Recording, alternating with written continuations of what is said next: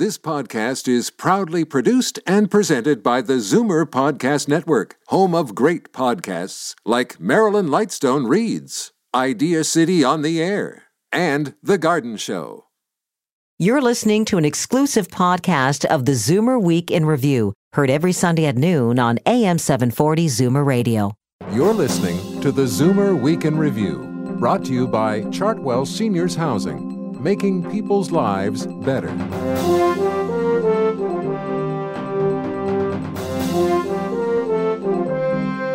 Good afternoon and welcome to the Zoomer Week in Review, all things Zoomer worldwide. I'm Libby Znaimer. If you're a Zoomer, there's no question you remember where you were on November 22nd, 1963, the day President John F. Kennedy was assassinated. There has been an attempt, as perhaps you know now, on the life of President Kennedy. He was wounded in an automobile driving from Dallas Airport into downtown Dallas, along with Governor Connally of Texas. They've been taken to Parkland Hospital there, where their condition is as yet unknown. 50 years later, there's still a lot of controversy surrounding the events that afternoon in Dallas. Were there two shooters or just one? Did one bullet hit two people?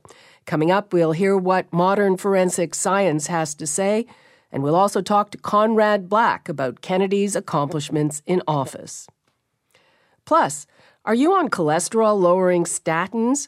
Over 38 million prescriptions for these drugs were filled in Canada last year. This week, new guidelines came out of the United States suggesting twice as many people should be taking these pills. What does it mean for Canadian Zoomers? I'll talk to cardiologist and heart and stroke spokesperson Dr. Beth Abramson. But first, here are your Zoomer headlines from around the world. New research shows about 30% of residents in Ontario long term care homes are on antipsychotic drugs, even though they haven't been diagnosed with psychosis. According to a health policy professor at York University, this amounts to residents being chemically restrained. Dr. Joel Lexchin says these drugs are used so much because of understaffing of homes where there are large numbers of residents with dementia who can sometimes have behavioral problems. The Canadian Institute for Health Information says the 30% usage numbers are comparable across the country and the GTA. A new study has found a way to boost brain function in Alzheimer patients. Get them to sing show tunes.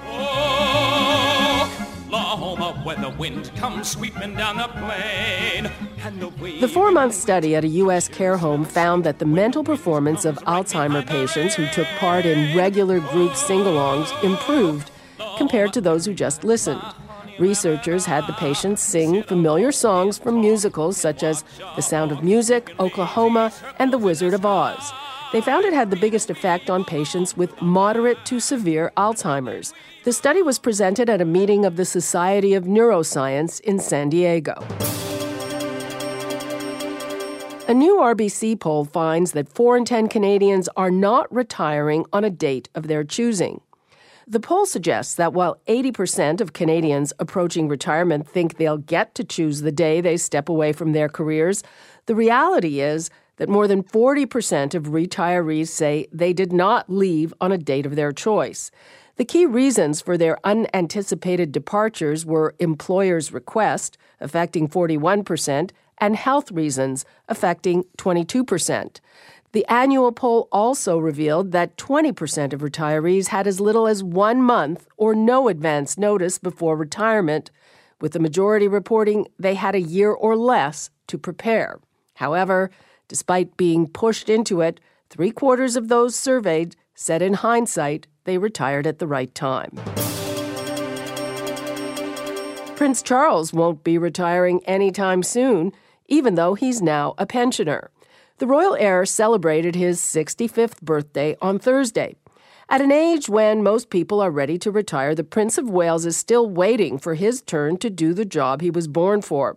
Charles is the longest waiting heir to the throne in Britain's history, having moved into that role in 1952 when he was three years old. As for his pension, because of his service in the Royal Navy and voluntary contributions, he's entitled to £110 or roughly $175 a week. He's claiming it and donating it to an unnamed charity supporting Zoomers. I'm Libby Znaimer, and those are your Zoomer headlines from around the world. From Dallas, Texas, the flash, apparently official, President Kennedy died at 1 p.m. Central Standard Time, 2 o'clock Eastern Standard Time, some 38 minutes ago.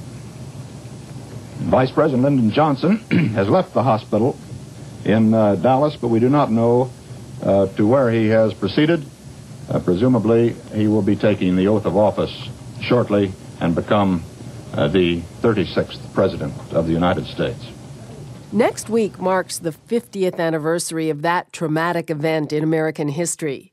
If you're a Zoomer, you'll remember exactly where you were when you heard the news. Despite the official explanation from the Warren Commission that Lee Harvey Oswald was the lone shooter, the assassination has been fodder for conspiracy theories over the last half century. A new documentary called Cold Case JFK uses modern forensic science to test this theory. I reached producer Rush DeNooyer at PBS in New Jersey. Basically, they concluded that the single bullet theory that says one bullet hit President Kennedy came uh, went through his neck and then hit Governor Connally in his back. That's been something that has always uh, uh, been controversial. A lot of people have argued that that's impossible. They did a number of tests, and they clearly show that it, it is definitely possible. And what about the third shot? Yeah, that's a question a lot of people say, well, if the single bullet theory is true, this one bullet went through two men and it looks almost pristine, undamaged how could it behave so differently in the third shot? In other words, the bullet that hit Kennedy in the head was not pristine. It came apart. And the difference is it hit very hard, very thick, very dense bone. But when that bullet hits hard bone, the shell is broken, cracked, and the brain tissue uh, is almost like a liquid. The bullet starts disintegrating and the lead starts coming out. The conclusion? There was only one shooter. One bullet missed, a second hit both the president and Governor John Connally, and the third killed Kennedy. A popular president in his day, after JFK's tragic death, he was idealized and mythologized. To assess his legacy, I sat down with Conrad Black, co host of The Zoomer on Vision TV. His latest book, Flight of the Eagle, is a strategic history of the U.S. focusing on the American presidents.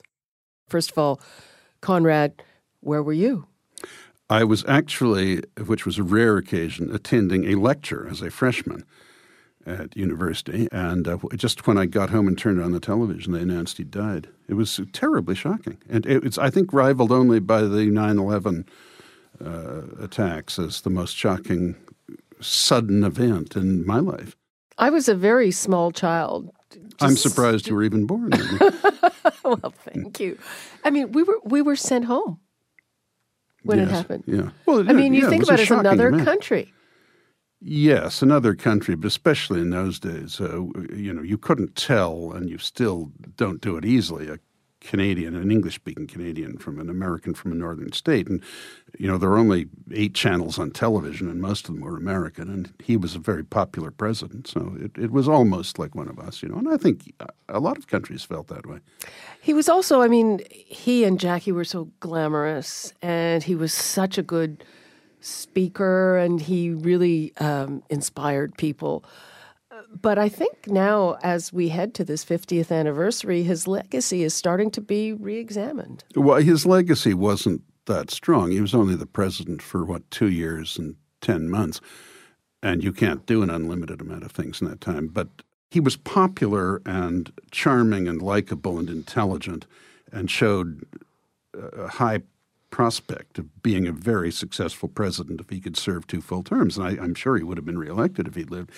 Um, and, and he got to the right position on civil rights and on taxes, reduction of taxes, but he couldn't get anywhere, uh, even though he had Lyndon Johnson, the longtime leader of the Senate, as his vice president. He didn't use him properly. But when Johnson succeeded him, he got, he got those things passed. And where would the country be without civil rights? But it was Johnson's achievement, not Kennedy's. as a president, he was his his achievements were prospective more than real. Was he mythologized, put on a pedestal? Did he get a lot of credit that he perhaps didn't deserve? I think he was a very attractive personality with a very attractive wife, whom I whom I did meet a number of times she, many years later. She and she was an extremely intelligent, charming woman, but. Um, I, I, think I think there there was the view that he was a very uh, attractive man who was probably going to be a very distinguished president, uh, and and and there was just this tremendous universal sense of what a horrible tragedy befell him, and and that uh, you know the only compensation for the tragedy involved is that it does wonders for on a public relations scale. I mean, nobody really wants to attack a man who died like that and showed such promise in such a great office the entourage around Kennedy were, for the most part, a self-serving group of, of m- mediocre or at least second-level academic tinkerers,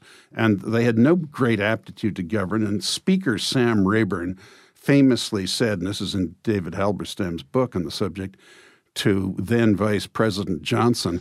I hope these people are as bright as you think they are, but I wish one of them had just once run for county sheriff. When all is said and done, when we look at his presidency, where do you think he stands in the above average, but uh, above average, but not a, not a great president, uh, uh, of which there are only three or four, and not in that second group of unusually talented presidents, which probably includes amongst those that he knew well and were at least partly contemporary with him, uh, Truman, Eisenhower, and Nixon. Final question. Mm. Conspiracy theories abound. Why do you think that that this event has given rise to so much of that? I, I, look, there always are uh, people who are suspicious of, of the official accounts of shocking events. And there are a lot of kooks around who, who, who just go off the wall claiming extraordinary things. Um, and it was such a shocking event, and and the the apparent explanation of it seems so simplistic. One single person, a misfit, would do this. It, it, you know, it, it, seems implausible. But uh, on, uh, you know, after a great deal of uh, uh, of examination on the evidence, it appears that it was what it seemed to be and what the Warren Commission said it was, even though they conducted in some ways a slapdash investigation. Namely, a single person acting alone fired two shots. Terrible and a shocking thing and a great tragedy. Conrad Black, thanks so much. Thank you for having me on. I'm Libby Znaimer, and this is the Zoomer Week in Review. Do you have high cholesterol? Many Zoomers do and are on statins to try to curb it. But new guidelines out of the United States have some doctors worried that these drugs will soon be massively overprescribed. In just a moment, I'll talk to cardiologist Dr. Beth Abramson to find out more. You're listening to the Zoomer Week in Review, brought to you by Chartwell Seniors Housing making people's lives better. It's being called a huge departure from decades of advice on preventing cardiovascular disease. On Tuesday, American authorities changed the guidelines for prescribing cholesterol busting drugs called statins.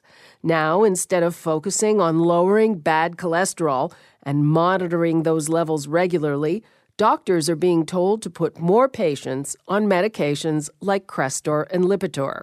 According to some estimates, these guidelines could double the number of people on statins. How do you know if you should be taking these drugs? I talked to cardiologist Dr. Beth Abramson. We try and prevent future heart attack and stroke in everybody, and we're all at risk. And the older we are, the higher our risk for cardiovascular disease. If you have a patient who, of mine who has had a heart attack or stroke, they need to be on cholesterol lowering medications. And for everyone else, we need to calculate risk. What these guidelines say is go out there and calculate risk, and there are more people than we realize who need to be on these drugs to lower our future risk. Now, when these drugs are prescribed, the patients are also told they have to lower their bad cholesterol. And these guidelines say don't worry about your bad cholesterol, just go on the drugs. Well, I think what this is is a reaction to the fact that we have good potent, powerful medications out there. So, for most of the cholesterol lowering drugs I prescribe, I'm going to get my patients to the numbers I want them to be at. The other thing about this guideline that I think is a little controversial, and having read it, there are some things I would have written a little differently for the physicians reading it, is that they put the medications first. And I know and we know that it's a combination of lifestyle changes and medications. Well, they can't throw out the baby with the bathwater. We're in the midst of a, a an obesity epidemic and people don't exercise, and, and there you go. Well, this is partially a reaction to the fact that um, some people have given up from a societal perspective. We live in a supersized environment. We allow ourselves to accept that taking a pill is easier, and it is, than making a lifestyle change. But I, I may be naive. I, I won't give up, and I won't suggest that Canadians give up. Trying to make changes where you lead a heart healthy life. And that means trying to get to a healthier body weight by making small changes in your everyday routine, regular activity, eating low fat foods, watching, your, watching what you are eating is still important. Okay, now they talk about calculating risk, and the idea is uh, they've lowered the threshold where they say go on these drugs. So, how do you or your doctor calculate your risk? We know that if you do not yet have heart disease, we have to calculate your risk based on your age. And talking to, to Zoomers out there, I have to say the older you are, the higher risk for heart attack and stroke, all else being equal. Knowing your blood pressure, seeing if you have diabetes, and looking at your cholesterol levels. Also, some old fashioned assessments like taking out a tape measure and seeing what your waist is. And for the men out there, it's not your pant size, it's your waist because some people out there have that little Canadian tire that goes over their pants. so we have to be careful. And calculating a risk of future heart attack and stroke is based on a few of these variables. And I think these guidelines reflect, um, I don't know if it's a little bit of giving up or a little bit of realism that from on average, people are would rather take a pill. Bottom line, what should Zoomers do? Where should they go to check this you know, out? I think Zoomers should talk to their doctor about their future risk of heart disease. And you should, at an annual health exam, whether you're a woman or a man, get your blood pressure checked, get your cholesterol checked, and talk about um, how I can lower my future risk. There are people out there, and probably more people now after these guidelines, although it's the same concept than we thought before, who could qualify and may need cholesterol lowering medications. But making lifestyle changes are important as well. Okay. Dr. Beth Abramson, thanks so much. My pleasure. I'm Libby Znaimer, and this is the Zoomer Week in Review. After the break, we'll take a look at an interesting way the JFK administration was idealized, with a connection to a very popular musical of the time. You're listening to the Zoomer Week in Review, brought to you by Chartwell Seniors Housing making people's lives better. Welcome back to the Zoomer Week in Review, all things Zoomer worldwide. I'm Libby Znaimer. It's time for your International Arts Datebook tips for those of you who are jetting around the world. Here's Scott Walker. In New York City this weekend, two British knights are recreating a classic of 20th century theater. Sir Ian McKellen and Sir Patrick Stewart have brought their award winning London production of Beckett's Waiting for Godot to the Cort Theatre in repertory with Pinter's No Man's Land. Uh, Shuler Hensley and Billy Crudup are also starring. The city of Chicago is getting into the holiday spirit with a display of 50 Christmas trees, each decorated in a different culture's customs and traditions. Christmas around the world is at the Museum of Science and Industry. And in Australia, Melbourne Music Week is on until November 24th with a program of imaginative and eclectic performances. More than 100 events involving more than 230 artists are going on around the city. That's your International Arts Datebook. I'm Scott Walker. Before we leave you today, we'll take a look at an interesting piece of trivia about the Kennedy administration. After JFK's assassination, Jackie Kennedy was very worried about the legacy of her husband's time in office. She believed history was written by old men with a pessimistic viewpoint on the world. To help prevent the Kennedy name from being tarnished, she contacted Theodore H. White, a writer with Life magazine, to give a personal interview for the first edition after JFK's death. It was during that interview that she first used the term Camelot to describe the administration. Camelot, the tale of King Arthur and the Knights of the Round Table, had been one of JFK's favorite childhood stories. The heroes in the fable reflected young Kennedy's idealistic view of the world.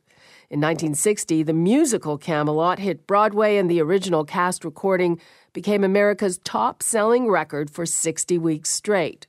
According to Jackie, her husband loved the musical so much that he bought the album and listened to it almost every night before he went to bed. She says his favorite lines were during the title track Sung, don't let it be forgot that once there was a spot for one brief shining moment that was known as Camelot. That's how she wanted the world to see the Kennedy administration a brief shining moment in American history. Each evening, from December to December, before you drift to sleep upon your cot, think back on all the tales that you remember of Camelot. Ask every person if he's heard the story. And tell it strong and clear if he has not. That once there was a fleeting wisp of glory called Camelot. Camelot, Camelot, I know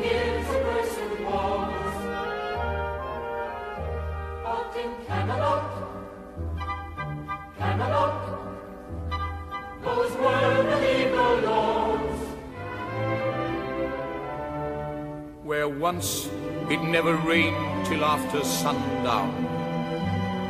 By 8 a.m., the morning fog had flown. Don't let it be forgot that once there was a spot for one brief shining moment.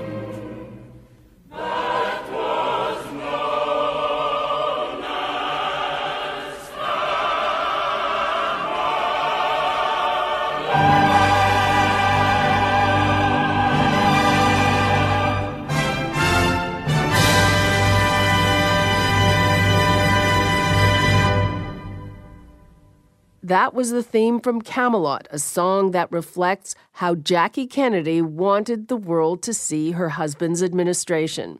November 22nd marks the 50th anniversary of JFK's death.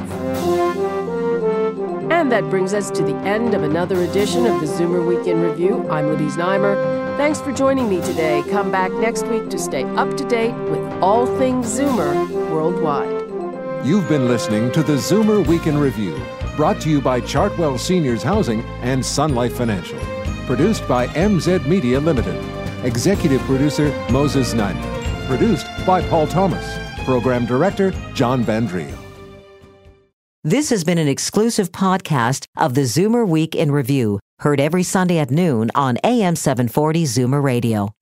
This podcast is proudly produced and presented by the Zoomer Podcast Network, home of great podcasts like Marilyn Lightstone Reads, Idea City on the Air, and The Garden Show.